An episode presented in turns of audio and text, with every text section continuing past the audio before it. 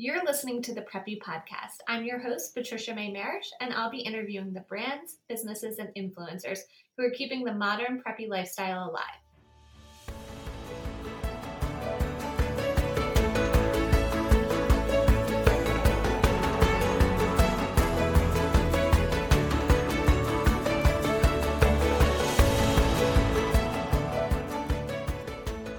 I'm chatting with my friend Cynthia, the blogger of Darling Down South. We discuss how she started her blog, how it's changed over the years with her curated vintage shop, and some of the fun opportunities she's been part of thanks to blogging. But before we do, I want to mention that today's episode is brought to you by Site Culture. Owning a small business is hard work, and every business needs a website in today's world. But finding a designer or making one yourself can be costly, a time drain, and quite overwhelming. But luckily, thanks to Site Culture, it doesn't have to be. Site Culture is here to make things simple with plug and play customizable website templates. No coding or tech skills required. Site Culture makes having a beautifully crafted website attainable and affordable. Their templates are completely customizable and loaded with premium features like elegant, intuitive design and strategic messaging guidance. You'll receive all of this for about a tenth of the cost of other custom website options. I've worked with Elizabeth and her team of Site Culture for all of my websites, and I'm constantly recommending their team to all of my clients and friends. I truly believe in their service. They make beautiful websites that are easy to use, even for someone like me who actually isn't very tech savvy. For a limited time, you can get your dream website for just $29 a month. Simply visit siteculture.co, pick your ideal website template, and use the discount code FIRST10, that's the number 10, at checkout. All right, why don't you tell everyone who you are, where you live, and what you do? Hey, so I am Cynthia Ruff, and I am the founder of Darling Down South, a Southern lifestyle blog focusing on home decor and kind of just making your life um, a little bit more fun for your home and kitchen table. Um, and so I'm located in Atlanta, and I've lived here for about 27 years. I love that. And so you um, post a lot of like recipes and um, home decor and table settings and things like that. So have you like always been interested in that? Have you always been creative as a kid? Like what was what was your childhood like, I guess? Yeah, um, you know, I grew up with a single mom, so we did everything pretty frugally. Uh, we went to the thrift store a lot and kind of scrounged for things in the backyard whenever we did um, table settings. So I was I was typically um, I'm the youngest. My I have an older sister, and I was typically the one who did the table setting since it was a kid friendly activity. Um, mm So I would like go in the backyard and look for like pine cones and decorate the pine cones with things, and like pick up leaves and do like little table decoration and um, try to set the table really nice. But my mom has always had really fun holidays, and she would always make the tables really pretty and had all the linen napkins and um, what we did have, we we really brought it out for the holidays. So I love sharing that with all of my readers. It's just always a nice, fun, creative outlet. I actually just got the creative bug me today. I'm like, after this is over, I need to do another tablescape for fall because I really, I really just kind of want to play with things that way. Definitely. I love that, you know, you got your resourcefulness, it sounds like, from your mom then. And, you know, even I feel like when I follow you on social media, I see you sharing scores that you found at like antique malls or thrift stores. So that's awesome that you sort of learned that so early. And I think not everyone has that skill to be able to like see something and know what it can be, or, you know what I mean? Yeah. Uh-huh. And I actually have like a running joke. It's like, of course, whenever I go to a thrift store, I'm like, I'll go peek through like clothing or whatever. And I'm like, I would pick up the one blouse that's like $8 on the rack instead of like the $2 blouse next to it. that's so funny. I love that. So, where and what did you study then for college? Yeah, um, I actually wanted to go. I started school in 2008, which was not really the best economic year. And I was mm-hmm. hell bent on being a journalist. And my parents were like, please, God, do not do anything like that. The market's probably not going to rebound. And they were very conservative about, um, you know, how the job market was going to look when I graduated. And I was a flippin' 18 year old. And I was like, no, I can totally get a journalism degree. It'll not be a problem. Um, but I ended up taking a business class and really loved it. And um, really thrived in that setting. So I actually switched my major to um, finance. So I got a finance oh. degree and graduated in 2012, and then worked in um, enterprise software for about four years as um, like an internal financial process consultant. Oh my gosh, that's like a big jump because I am a communications um, major and I'm actually, I started college the same year as you then. And I mean, finance and like journalism or any com classes are completely different. Like, I could not make that jump into like numbers. So that's pretty impressive. Yeah, I've always really liked numbers. Um, I always was super studious in school and in a lot of AP classes. Um, love, I love learning things. And I think the finance degree that I chose it was just a nice challenge. And my parents actually made a really good um, note. They told me something like really good advice. And they said, you can always practice writing on the side and you are a talented writer and you can always do that on the side. We mm-hmm. think that it's best if you have some sort of um, business background because you are succeeding so well in it. And I was like, okay, that's a fair point. I can always write on the side. Hence, yeah, that's really good. a blog. I was just going to ask that. I mean, that's good advice from your parents. Um, and so, is that then? When did you start your blog, and sort of what was the inspiration behind that then? Yeah, it was about uh, three years after graduating. So it was 2000. Well, I started one in 2014. Actually, my first blog was all about thrift finds and thrift fashion. Um, and this was at like the beginning of ShopStyle and the influence and the um, like uh, shopping influencers and the reward mm-hmm. style was just starting as well. So you can't really like sell sh- like thrifted fashion on um, online because there's no re- there's no uh, affiliate links for it. So I was getting a little discouraged with that, which is why I rebranded to Darling Down South and um, started doing more mainstream things. But it was in 2015 when I had already kind of like burned myself out at like burning the wick at both ends of my job. And I was like, I don't have any creative outlets anymore. And I need to do something. And I was reading on these blogs and I was like, I could do this. I was like, I think I have enough skills. Like, and if it doesn't go anywhere, I'll use it as practice for writing and maybe I can get a journalism job when definitely or a writing job when when I decide to leave the finance world. So, I mean, we kind of talked a little bit about obviously how your blog has changed over the years with you starting it more doing thrifting and then now you're doing more, you know, style that people can buy. And, um, but how else has your blog changed over the years or how have you seen even just the blogging world in general change over the years? Oh man. I mean, it's been it's been such a ride. It's so crazy to think that um, just the whole evolution of the blogging world itself. It was, you know, very much like a personal um, platform for a lot of the big bloggers that started in the early teens. And I think now like it's gone there's like two branches. There's there's the people who want to do more editorial content and end up seeing themselves going in a very formal fashion. And then there's which is what I was starting to do for a very long time and um, did that before I went back to my graduate program. And then there's also the people who do a lot of quick fashion and quick turn things, and it's more like Instagram where there's not an actual formal web page behind it. Mm-hmm. And so it's interesting to see that difference, but both are very important to the overall blogging category as well. Um, I guess it just depends on whatever someone's preference is to to pursue. Definitely. Instagram is a very low barrier to entry, and TikTok and things, and I actually really prefer that it's going in this like real space because when I started blogging, like everything had to be white and gold and perfect, and there had to be, you know, it was like this like epitome of perfection, and it had to be the perfect shot, otherwise it wouldn't get 400 likes or whatever it was, and there was a lot more stress on that lever of blogging than I think now it's a lot more casual. Definitely. I mean, I've seen the change myself. I feel like um, as well. So I guess um, how so you've you've seen it change sort of becoming a little bit more casual but how would you say then you've developed a following and grown your following because i know that's probably changed over the years too especially with like the algorithm everyone talks about um, so do you how did you initially grow it and then how have you seen it change and like sort of what are some tips mm-hmm.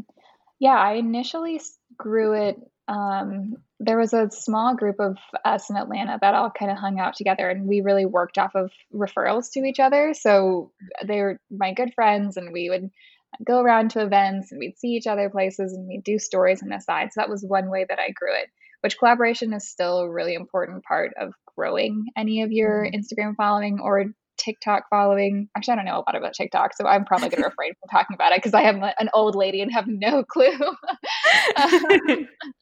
um, but I probably should figure it out sometime. Um,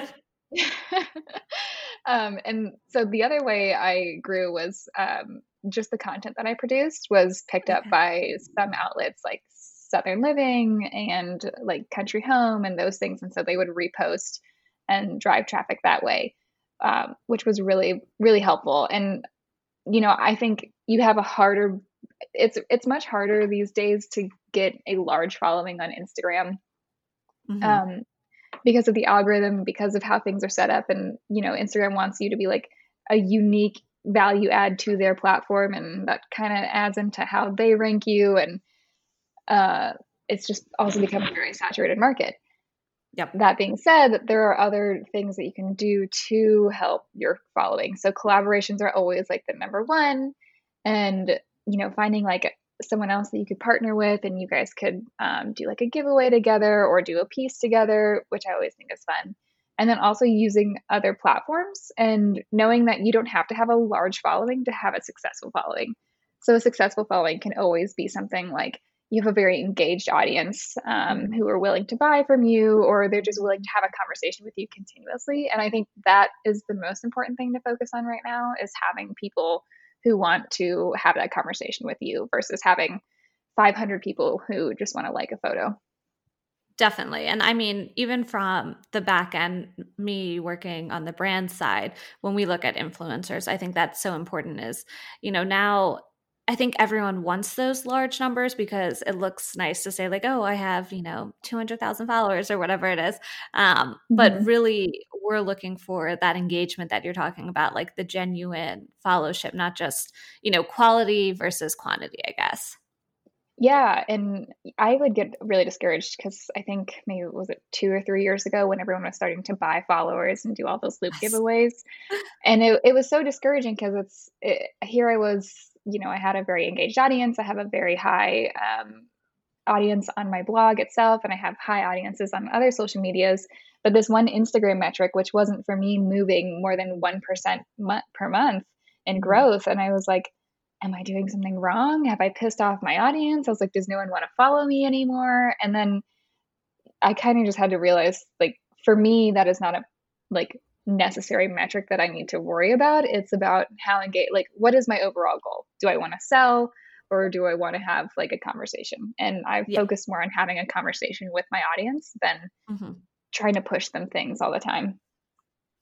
Definitely. And so you mentioned, you know, one of the ways that you grew was having these publications, you know, share some of your content on their websites or their social media. So, how did that come about for people listening that uh, might have questions about that? Was that you reaching out to them, or did they kind of just stumble upon your content and then want to share it?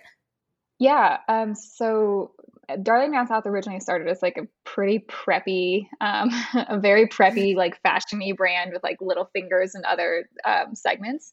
And because of that, I appealed to um, Southern living and all those things. And I was also very strategic about having a, even if it seemed one way at sometimes, having a very engaged relationship with these brands that I was hoping would notice me. So mm-hmm. for Southern Living, I would conti- continuously comment on all the photos, like everything. I would tag them in photos that I thought were relevant for their feed. And then I would also use their hashtags that they um, also used for their brand so that they would see my content and that, that I was engaging with their brand and I was bought into the brand and hoping that one day they would regram me, which they did um, frequently when I did that, which was I was like, oh, this this works when you're actually engaged and you really love a brand and you and you show that you want to work with them, that they actually want to reciprocate and they'll repost your photo and it ends up giving you like a thousand followers sometimes. Yeah. That's really amazing. I think that's great advice for anyone listening. And I, I always get questions from influencers asking, you know, how do you work with um, some brands because of the brands that I represent? And I'm like, I think the first thing is to show that you have an interest in the brand and like show engagement mm-hmm. and maybe show that you've bought some of the products yourself before um, and use them actually. I think that's the best way. So it sounds like, you know, you sort of did all that, which I think that worked out in your favor. Yeah, I I typically would I typically even with a brand that wants to reach out to me and work with me, I typically have a policy of saying I have to try your product first because if it Mm. doesn't pass my test, I can't pass it off to my audience. And because my my integrity lever sometimes is like turned down a lot of stuff, but at the same time, I really want to make sure that I believe in it because like I can't sell something that I don't believe in at the end of the day. Yeah. And I'm sure the brand who is wanting to work with you, of course, like Southern Living or whoever else, they want to see that you believe in their brand before they want to work with you. hmm No, definitely. So, um, so who are some of these other brands or businesses that you've really enjoyed working with over the years? Like, are there any uh, brands that have sent you product that you featured that you just was like, it was like a dream come true, or they were on your goal list? Like, it sounds like the Southern Living um, feature is one of those. But any other brands that you could talk about and um, sort of how that came about, or any pinch me moments for the blog? Oh my gosh, there's been so many. Uh, Garden and Gun was my like when I so I left my full time job in 2018 and started doing Darling Down South full time. Um, and I was like, okay, my three year goal from here is to work with Garden and Gun. And then that year they called me and they're like, hey, well, we want you to do a feature for um, Visit Alabama. And I'm like, Oh my gosh. oh my God, shut up. This is not happening. I was like, this is way ahead of schedule. I was like, what's next? And I hate that I was like, what's next? But I was like, I enjoyed everything I did with them. And it was an amazing opportunity. Mhm. Um, that was definitely a pinch me moment because it came so much sooner than I thought was going to happen for me that year. Um, that's yeah, that's a great one. yeah, it was it was really cool. They had they let me have a lot of creative freedom, which was great. But at the same time, I'm like, oh my god, what do I do with all this creative freedom? Some, sometimes I need like a box to work in, but yeah. uh, it was great. I have never had to take so many photos in my life. I felt like a wedding photographer, and I was, but I was like, oh my gosh, I couldn't do wedding photography for full time. Um, Yeah. but it was it was a lot of fun. I had a wonderful time. Uh, I had a lot of I, Alabama, like Birmingham, Alabama, is so cool, and that is what I left with that experience. And we've gone back many times just for vacation because it's just a nice little weekend getaway from Atlanta. Oh, that's Um, awesome. Yeah, I wanted to go. That was actually one of the places I wanted to go this year, which obviously didn't happen. So maybe Yeah. next year I'll visit. the The food scene there is amazing. They have a lot of James Beard uh, nominated and awarded chefs in the city. It's really great. Um, otherwise, so we just finished a renovation in our house, and throughout this renovation, I was like, I wonder if we can work with a few people, you know, and feature them and do something like that on the on the blog. And I was like, worst case scenario, I reach out and they say no. Best case scenario, I reach out and they say like, here's twenty percent off or something. And you know, any sort of discount when you're doing Mhm. a home renovation is great because we ended up finding mold in our house, and that was a whole a whole oh whole problem. Um, but yeah, I reached out to um, HanStone Quartz, and I had just seen them at a designer show house, and so I met one of the reps, and then I was like, "Oh, this is so great! You know, we're doing this, et cetera, et cetera." And I like I pitched them my whole spiel, and I was like, "Here's where my audience really works well." I was like, "Here they are in the home discourse pace." I was like, "Here's this post that I think is similar." I was like, "Here's all the commissions I've driven through this." You know, here's like customer testimonials of people who've said that they end up buying something because I worked with this brand. And so I laid out the whole um, the whole spiel about why it would be a good thing to work together, thinking that they would just end up giving me a discount. But they ended Mhm. up giving us all of our countertops in our house, Oh Which- gosh. was unbelievable. And I I had to like I had I had to just like sit down and I was like, oh my gosh. I was like, this is wow, this is way more generous than I thought would ever happen. Um, but we ended up having an awesome collaboration together, and this is still one of my highest visited posts on my blog by like seventy five thousand views.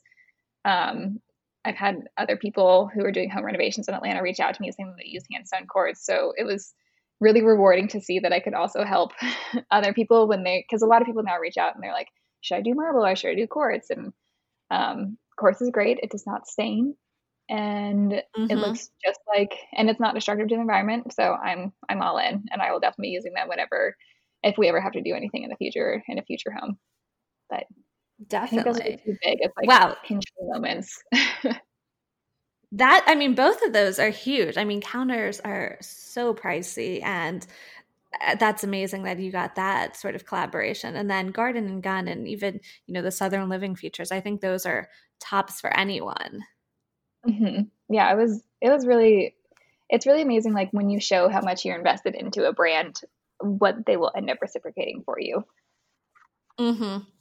So you also have like a little vintage um, online pop-up shop and then mm-hmm. i did I, do I am i remembering correctly did you have a scarf collaboration too i did. That was my first failed product. Uh, so let's talk a little bit about like the extensions of your blog then right now. Like some of those what was successful what you know maybe it was a fail and where you think it's going next. Yeah i mean shoot if you're going to do anything like fail fail cheaply but fail quickly i guess is my yeah. is my takeaway from the scarf thing. Um i thought thought scarves are going to be such a good i mean okay it was it was a huge success in that i learned a lot and the artist that i used um hannah she is awesome uh she did such a beautiful job with the design i didn't know how much went into actual like clothing turns and clothing everything and i just had no clue so I really kind of launched into retail without any idea of how to retail. Okay. so it was it was like I was like I want to do merch, but I was like I don't want to do like your general like run of the mill merch. I was like it would be so cool to have like one um, unique product that we've created. Mm-hmm. Um, I think it was just I think accessories are really difficult, um, and it was a whole lesson in just really doing the research of what your audience wants. So again, as I have transitioned from, away from style and moved more to home, people were doing more home shopping through my channels and not exactly mm. style shopping. So I didn't listen to that like transition phase, and I was still stuck in the home mind, or I was still stuck in the style mindset when everyone was in the home mindset. And so I feel like if I had done like a pillow collection instead of a scarf collection, it probably would have resonated with my audience way, way more. Which is why I took a break from retail in itself. And now that I'm back in my graduate program, I was thinking about how do I toe into um, retail again? Like, what's that mm-hmm. going to look like? And one of my biggest things is I don't like buying things multiple times. I want to buy one thing that's really nice and I want to have it for a few years. And I know a lot of people in my audience have reiterated those same wishes. So I saw some of my friends doing some um, antique resales through Instagram and I was like, well, this could be like a good way to figure out like very easily what kind of items my audience would be interested in in case I wanted to have a real uh, like retail pop up online. Mm-hmm. Um, so I just started buying from different categories and launched my first sale, and everyone kind of uh, loved it and everything sold out, which was amazing. And I'm like, whoa, okay, so there's something here. I was like, this was the right thing to talk to my audience about. They really want to see home stuff.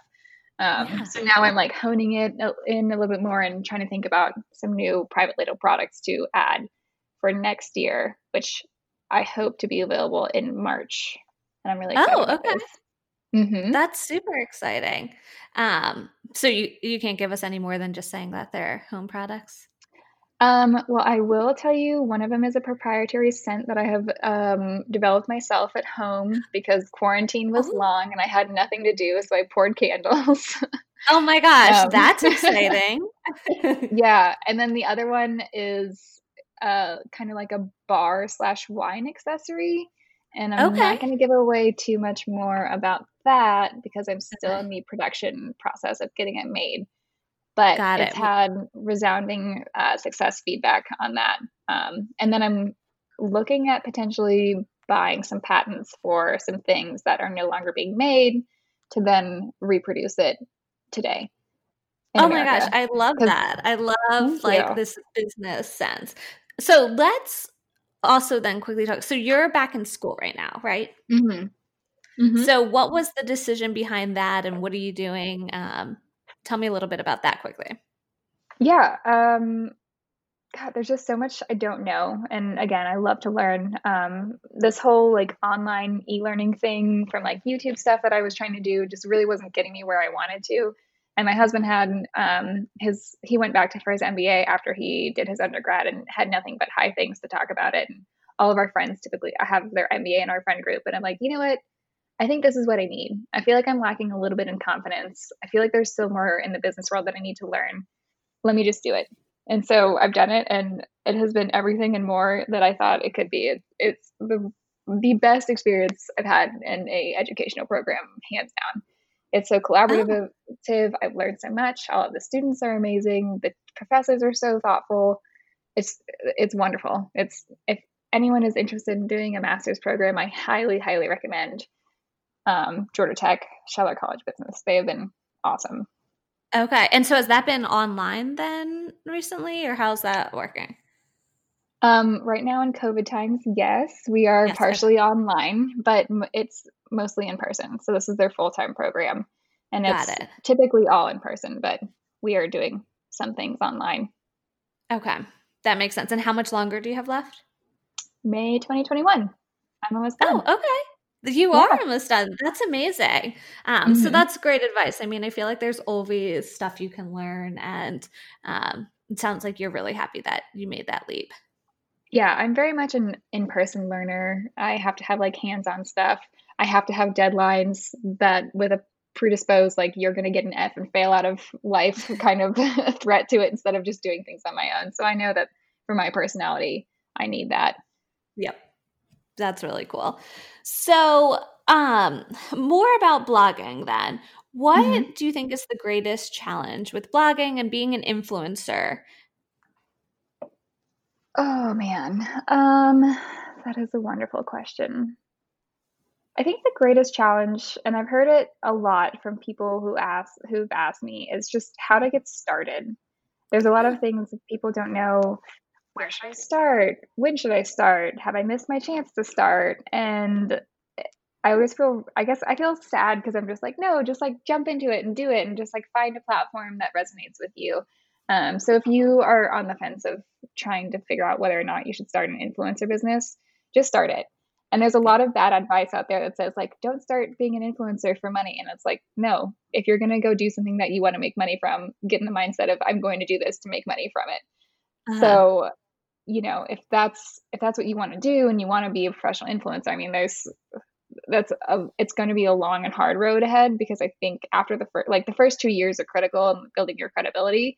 And then after two years it's like once the two year slump is over this kind of like exponential like credibility like boom happens and then this exponential like income thing happens. And it's very rare that you'll start off with just um, a mass amount of following but you just keep at it every single day and stay consistent and you know really speak to your segment whoever you want to target. You know maybe you're a mom and you want to target moms who have gluten-free kids. I mean there's a niche for that but like really like hone in on your niche and that is the most important thing with blogging. Yeah. so what would you say like your niche is then? I'm probably pretty bad about this. I'm like do do what i say not what i do. No um my niche is definitely uh like it's like a person who is in like an established time frame in their life but they also are homeowners. So imagine like you're in like a career that you're going to be in for a long time or maybe like you just got married or you're like in a long-term relationship but like the, that kind of like portion of your life is pretty established. And so mm-hmm. you are now in that like nesting phase but you you are modern and traditionally focused um, in terms of home decor. So you know you want like it to feel welcoming, but you don't want it to be like super wallpapery. Okay. Which I love wallpaper, but my husband won't let me have more than one room in our house wallpaper. So unfortunately, I'm a little bit more modern than I think I would probably be if I had full reign on my own. But again, it's like that like compromising thing in your life um, where you just kind of make it work. Yep. No, I think that's great. So speaking of your house then, you recently bought a home. I mean, I guess at this point it's been a little bit, but I see you like twice a year in Atlanta when I'm down yeah, there. So it seems like it just happened. But so you somewhat recently bought a home and you're renovating it. So let um let's talk a little bit about that. Like what are some projects that you're doing right now? Um, right now, I am refinishing a lot of the furniture I bought from estate sales. Oh. so uh, that's pretty fun. I like uh, I sand it all down and then I'm going to repaint it and add some new hardware. Um, the house itself is pretty much done. So my oh. husband has lived in this house. He bought this house 15 years ago when he graduated from undergrad and um, didn't do a thing to it. So we did a complete gut job renovation. And now I think I'm trying to like fill in the spaces of what's left. So we need like a new dining room table and we need a few other things. Um, one of the projects that I have slated for us is to do a new hood over our range because I would like it to Oh. be a little bit more of like a focal piece in the kitchen since it's just kind of pretty functional right now. Mhm. But there's no like real projects on the books at the moment. We did a really good job of getting it all out of the way in our renovation time period. And we've been Uh, yeah, I kinda- was gonna say. I feel like it's been quick. Yeah. Um, so again, my husband bought this house 15 years ago and he's like, I've moved three times in my life. I'm like, oh my God, I moved like three times in one year, one time. like, I wish I could have moved three times my entire life. And so he really wanted to, you know, get everything done as much as possible. He's like, I don't want to be inconvenienced. I don't want to live in a construction zone. Mhm. And so we moved out and like our constru- contractors had like full rein of the house. It was supposed to be, unsurprisingly, a six week renovation, but then they found a whole bunch of molds. They had to tear all the walls down which was a total pain. If you're doing a renovation, there's hopefully nothing lurking, but just give yourself four weeks of buffer time in case there is. Yeah. Yeah. Wow. Um. So yeah, but I mean, we're every day we wake up and I'm just like, I can't believe we get to live here. This is amazing. This is like, I'm just so happy. I, really love Aw. our house. It's so lovely. It's just a really wonderful, peaceful place. It sounds like you're really making it, you know, a home. hmm Yeah. And I'm so jealous because you guys have such great estate sales down there um, around Atlanta. I mean, I kind of want to drive to some other cities around us. I want to go to Greenville and I want to go to Nashville and see what they have because I want I like a little bit more of like a moderny look to the furniture. Um, Okay. And a lot of it down here is like very southern and very regal, which also I love. Uh, it just doesn't really fit with the style of our house right now. But yeah, I think I'm about to start traveling for estate sales. So I will keep you posted on what I find. Definitely. So, your interview is part of my little holidays at home feature. So, I'm going to ask you a few holiday um, tips and questions, things like that. Sure, let's do it. Okay, so what's a great recipe on your blog that's that someone could use for the holidays?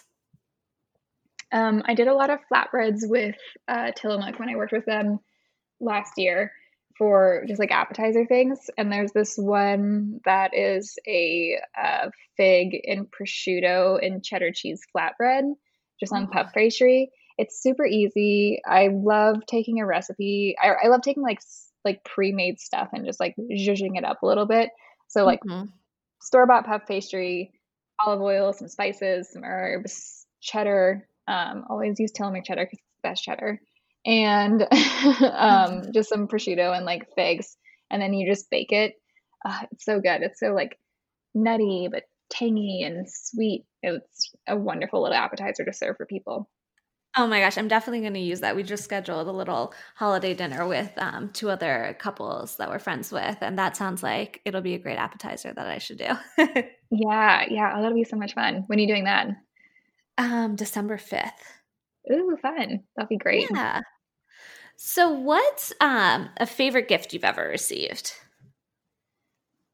Um, my my old house that I lived in unfortunately was broken into, and so Oh. my all of my sentimental jewelry was stolen, and I was just crushed because it was like stuff from my grandmother who had passed away, and then you know like my sorority badge, and it was just like all the things that like maybe didn't actually have any sort of like street value, if you would, but it just had so much intrinsic value, and I was absolutely crushed by it.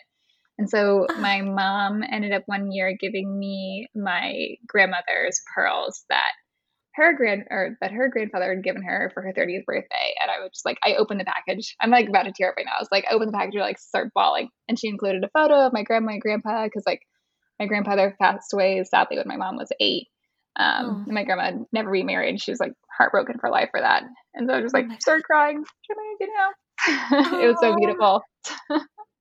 That does, was- I mean, that's an amazing present right there. hmm It was just super special. So I have that like locked away in a safe. Yeah, I don't right. want Now, anything to all, all happen of to that's this. in I a like, yeah, I was like, I don't want anything to happen to this. Definitely in a safe and like fireproof and all. Yeah, exactly. So, what's something that always makes a pretty table setting? Like, is there a go to thing that you think um, when you're setting a table you should always include, or you think just really um, takes it up a notch? I think always some sort of natural element, um, whether it's pine cones or a floral arrangement or pumpkins or whatever. Like I think pumpkins, like white pumpkins, are cute and they're perfect for all the winter holidays.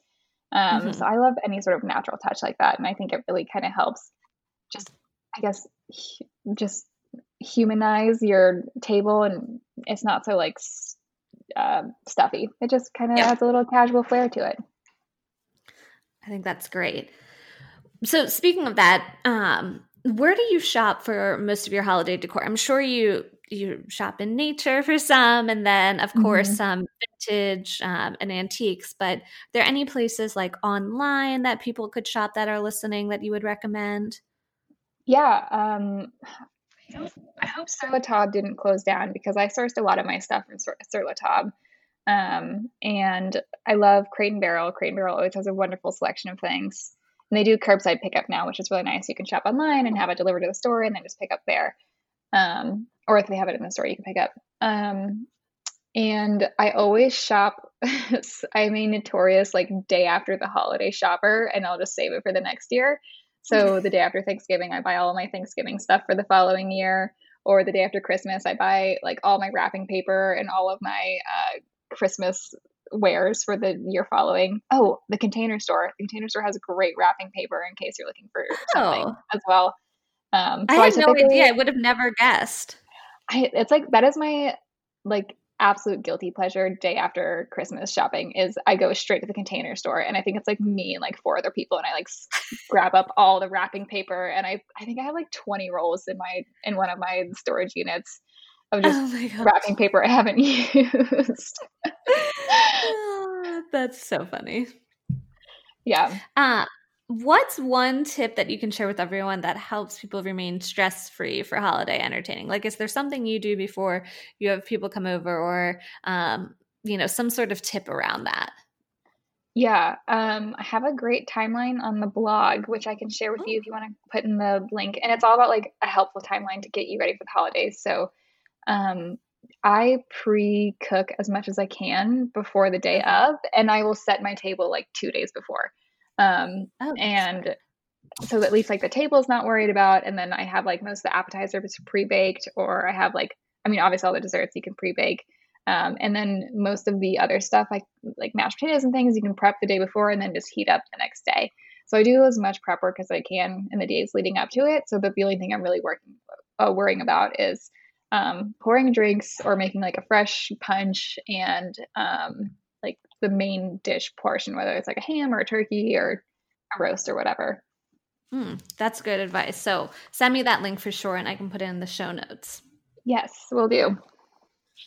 Do you have any tips around celebrating the holidays with someone you can't see this year? I know it's a little bit different this year with COVID and everything. So how how do you think you can celebrate with someone that you can't see in person or maybe just like make someone feel special that you might not be able to see this year yeah um, i love handwritten notes and i love gift baskets. So depending on whoever you're trying to reach what like really kind of speaks to them whether it's you know i'm sure a lot of i guess it kind of goes into like what is your love language? So a lot of my family are very big into handwritten cards. So sending out cards that are have a handwritten note are very important on their end um, and then some people really like the surprise and delight of opening a package. And I think it would be really special if wherever you live, there's some sort of local bakery or local goods shop where you can grab a few things and um, send your loved one a note that says, I thought of you, Aunt June, because this toffee reminds me of whatever toffee you make. And sorry, we can't see each other this year, but I love you. And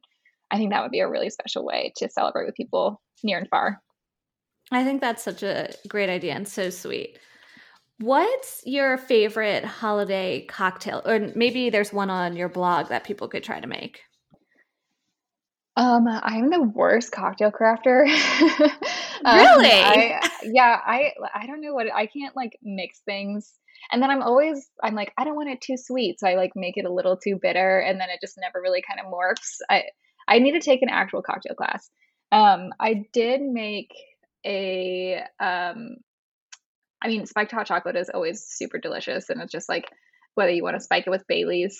Um but I did make a um like cranberry gin fizz. So I just you essentially make like gin fizz and then you throw in some cranberries and I do some sugared rosemary, which looks like little Christmas trees, which is pretty fun. I always like decorating a cocktail more than I like making a cocktail. So I typically try to outsource that to someone, whoever's coming over, and be like, hey, do you know how to make cocktails? Cool, I have all these ingredients. Why don't you do this for us?